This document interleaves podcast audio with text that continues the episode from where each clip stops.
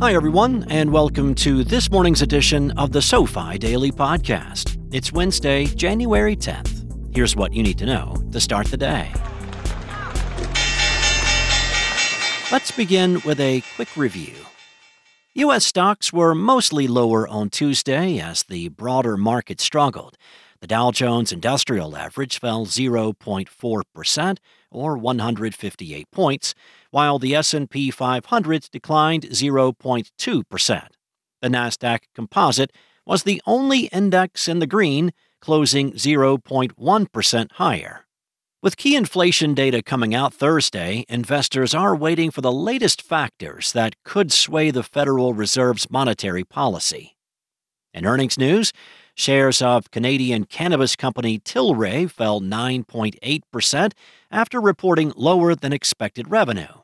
In other company news, shares of Unity Software fell nearly 8% after announcing plans to cut 25% of its workforce, or 1,800 employees, as part of its corporate restructuring plan. Shares of Cisco competitor Juniper Networks soared 21.8% on the Wall Street Journal report that the company is in talks to be bought by Hewlett Packard for around $13 billion. Hewlett Packard shares were down 8.9% on the news. Elsewhere, shares of Tinder owner Match Group jumped 3% following news that Elliott Investment Management built a roughly $1 billion stake in the company with plans to improve its performance. In economic data, the U.S. trade deficit narrowed more than expected to $63.2 billion in November. Here are a few headlines that should be on your radar. A computer scientist is arguing Google should pay his company Singular Computing $1.67 billion in damages over alleged patent infringement related to the processors powering its AI technology. X, formerly known as Twitter, will launch peer to peer payments as part of a push to transition from a social media platform to an everything app. Finally, Facebook owner Meta will restrict the content teen users can access on Instagram and Facebook following a lawsuit alleging the platforms contribute to mental health problems. Here's what to be on the lookout for today.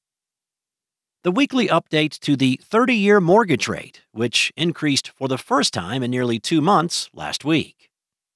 Last but not least, here is one non finance related thing we learned today.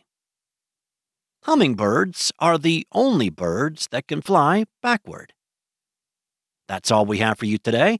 We'll see you back here tomorrow morning, and in the meantime, don't forget to check out the SoFi app.